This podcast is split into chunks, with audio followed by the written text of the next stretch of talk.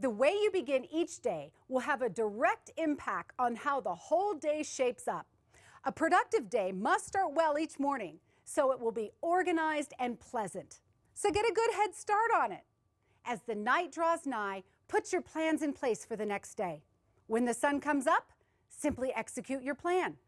Put out the clothes you and your children will wear the night before, down to the last hair bow and shoes. Your kids can get dressed themselves, and you won't worry they'll walk out the door looking like ragamuffins. Pack lunch boxes, fill up the backpacks. Don't forget homework, permission slips, lunch money, show and tell, gym clothes, and musical instruments. Dump out the day's vitamins from your vitamin sorter. Load your briefcase, run the dishwasher, and set the timer on the coffee pot.